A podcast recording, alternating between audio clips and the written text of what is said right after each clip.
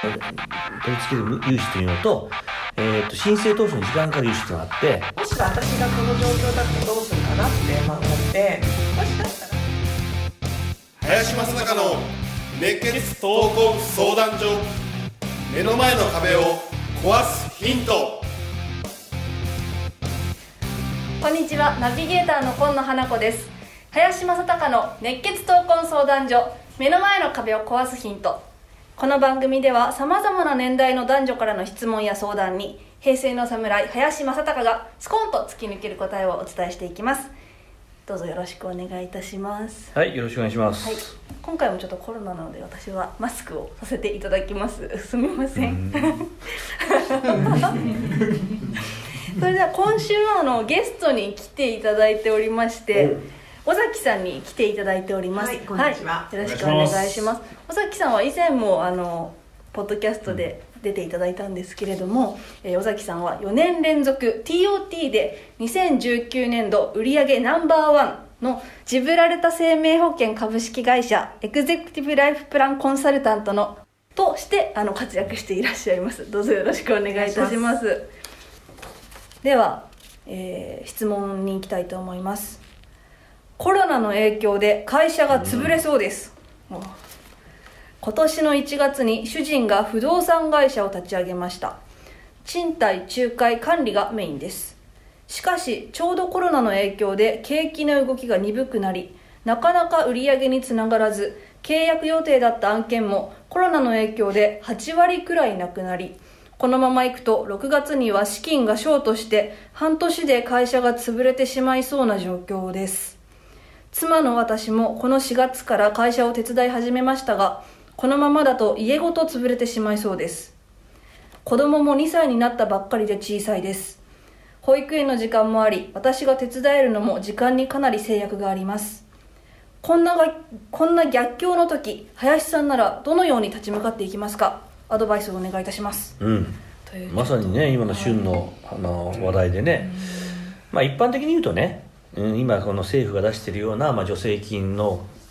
あの取得、うん、あるいはえー今、まあ、補助金もそうだけどあの融資ね、はい。融資はかなりあの、まあ、低金利もしくはまあ今無金利っていうかな、まあ、それで出してるんだけど実際にどうなるかというとね、えーっと立ち上げたばっかの会社で難しいんだよ。まず、えーっと決算書がちゃんと揃ってないと難しいということ。あとはえーっとねスピードが要求されていて今のこの時期だと相当待たされる、えー、と一番いいのはやっぱ2月末ぐらいに着手して申請出してるとこ早い、えーあとは、えー、と無条件でもらえる融資あの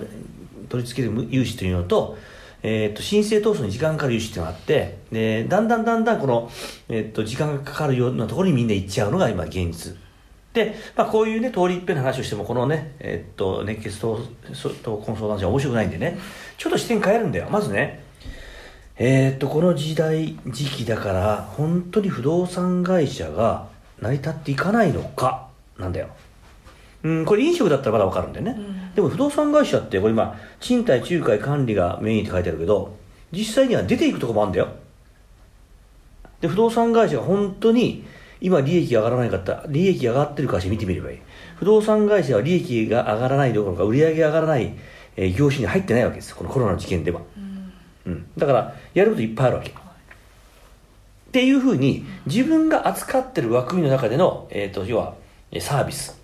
ね、不動産っていろいろあるから。それでの売り上げが上がらないってのは分かる。本来契約予定だったのが、まあ、8割なくなりましたっていうのは分かるんだけども。でも不動産という枠組みで考えたら新しいことを考えた瞬間にその枠組みが広がるかもしれないです。今だからこそ案件としては増えてるやつもあるわけです実際には。あるんだよ実際には。だからそういったところにねちょっと視点をあの移すっていうことが、まあ、すごくね大事なことの一つだと思うし、うん、そのぐらいねあのどんな時代でも儲かる会社あるんだよ。でも不動産って結構幅広いから自分たちがやってる枠組みを外していくといくらでもあると思う、うん、っていうのとあとはね、まあ、不動産会社を経営してるっていうことを取っ払ったらその不動産会社でやってることと今、ね、何かを組み合わせるともしかして新しいサービスができるかもしれないとか。ないものとあるものを補い合えばいいんだから。まあそんな視点も持っていくと多分領域そのまますごく広い領域だからね。あのかなりあのプラスになるものあると思う。これは助成金とか、まあ、助成金はまあ返さなくていいからいいんだけど、まあ、融資を受けるよりもはるかにできることもあると思うしね。瞬間的に利益があるものもあるから、まあ、そんなこともちょっとあの気をつけて見てみると、まあ、かなり違うんじゃないかなと。まあそういう柔軟な発想っていうのが、うん。私なかなか難しいなって思っていて、うん。常にアンテナ張ってなきゃいけないと思うんですけど例えばなんかどういうところにアンテナを張ればいいのかなって何を見たらいいのかなうんっていう、と簡単に言うと今一番利益が上がってるとこどこなのかな、売り上げが急に伸びたとこどこなのかなって必ずあるから。何かが落ちるってことは何かが上がるんです。人が生きてるから。例えば、えー、とこのコロナでじゃあ30万人亡くなりましたとかあるいは1000万人の人が感染しました、こうなるとちょっと話は別だけども少なくともほとんどの人たちが普通の健康状態でいるわけだよ今現状で言うと。そういった時には必ず上がるものがあれば下がるものもある。とてつもなく下がるところがあればとてつもなく上がったものがあるんです。そこから見ていく。そこから自分の今会社あるいは業態と引っ張ってこれるものがあるかどうかっていうのはヒントにしていくと面白いと思う、まあ、今日はね営業のプロフェッショナルのねあの尾崎さんが来てるからちょっとぜひともこの辺の話見解をまた聞きたいよね。そうですか、えーっといや私は、まあ、営業マンなんであの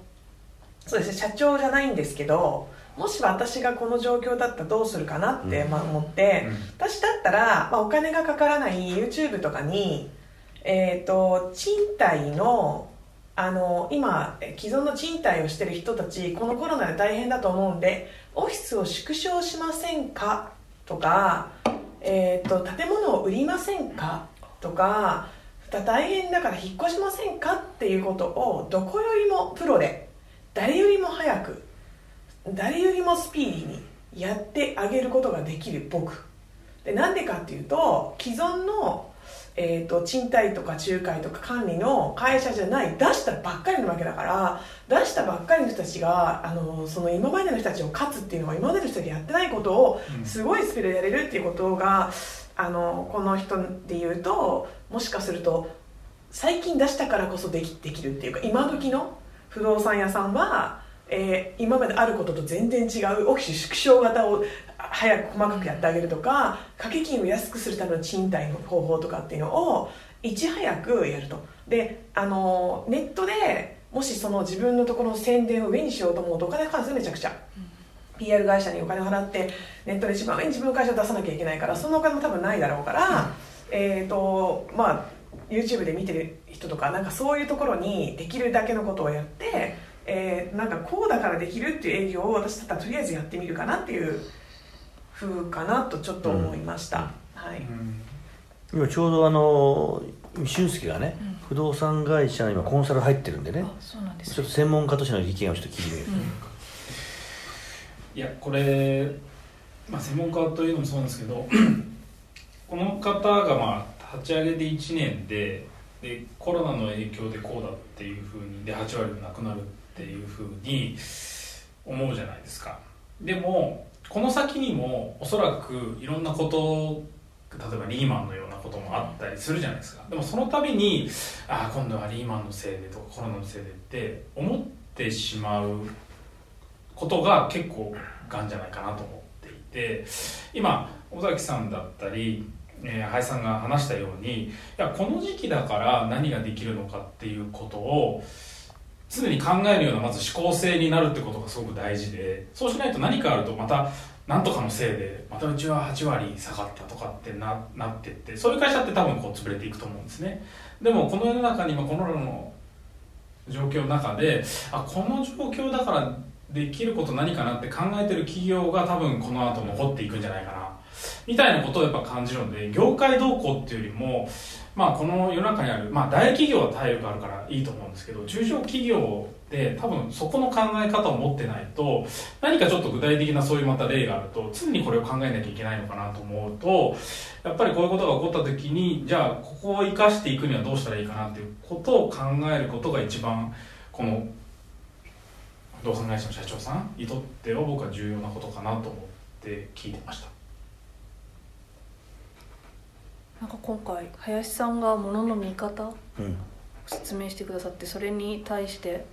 尾崎さんが具体例を出してくださって。で俊介さんがこうそれのフォローしてくださって私すごいビジョンがよく分かっちゃいました。この質問に、うんうんうん。うん。この方すごい今ね前向きになれるんじゃないかなって私思ったんですけど。ね。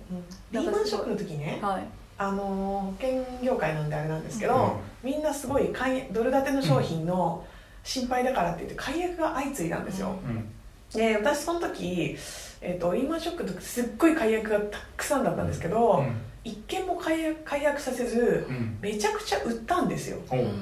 であのすごく円高になって1ドル79円まで行って、あのだから今買い付けをしたら絶対後でできるって分かったんで、の解約したいっていう申し出のお客様にうん。全てうん。なぜ今増やすといいかって話をして、解約するつもりで連絡したのにうん。なんか説得されてなんかいろいろいろいろ聞いたのと増やし増やし増やしてそれでなんかみんな解約せずにリーマンを終えたんですけど、うん結果10年後にどうなかったかっていうとその人たちは資産が2倍に増えたんですね。でほとんどの営業マンはその時はあのそうですよね。心配ですからあの解約してもいいと思いますとか自分にはそれを止める権利はないんでとかあのみんななんか結構弱腰で、うん。このまま行ったらご飯食べれないかもしれないとか言ったんですけどそんなわけはなくて、あなんか不動産屋さんも今多分大変な会社がいっぱいあるんだったら、今逆にあの8割くらいなくななくなる中でなんかなくなって他のとこもなくなってるわけなんで、そこを何か発想の転換でってことは家賃安いわけですよね今借りてくれるとこってすごい安くしてるはずなんですよ。どこも入ってくれないから。だから今だったら激安で借り借り換えられますねとかやったらいいんじゃないかなと思いますけどね。失うものも少ないだろうし。だって30年とか40年とか100年とかやってる賃貸不動産の方が結構大変だと思うんですね。守るもの多いから。始めたばっかりなんだったらねあの守るものも少ないからどんどんやったら、ね、いいんじゃないですかね。不動産ってどういう業態なのかを考えるで動かないってことなんです。動かないってことは人間にとって必要ってことなんです。いい。生きることと一緒ってこと。同義語。っていうことはなくならないってこと。このビジネスそのものがね。うん、って考えれば右往左往してる時代の波があるだけの話であってなくならないんだから、どこで買えばいいかはさっきの尾崎さんの話じゃないけども、どこで買えばいいかってものすごく分かるわけ。そういった説明がもしできるとすればなくなるからみんな怖いわけだから、なくならないものを扱ってるんだったらちょっと視点を変えると全く違うようなビジネスができる。もうこの方潰れそうですってもう泣きそうなね、うん。質問っていうかあれでしたけどこれでもう180度変わったんじゃないかなって 思います。どうもありがとうございました。はいありがとうございます。ありがとうございます。この番組ではリスナーの方々からいただくご質問を募集しています自分の人生や日本社会のことなど林正孝に聞きたいことをどしどしご応募ください。皆様からの質問お待ちしております。それでは次回もお楽しみに。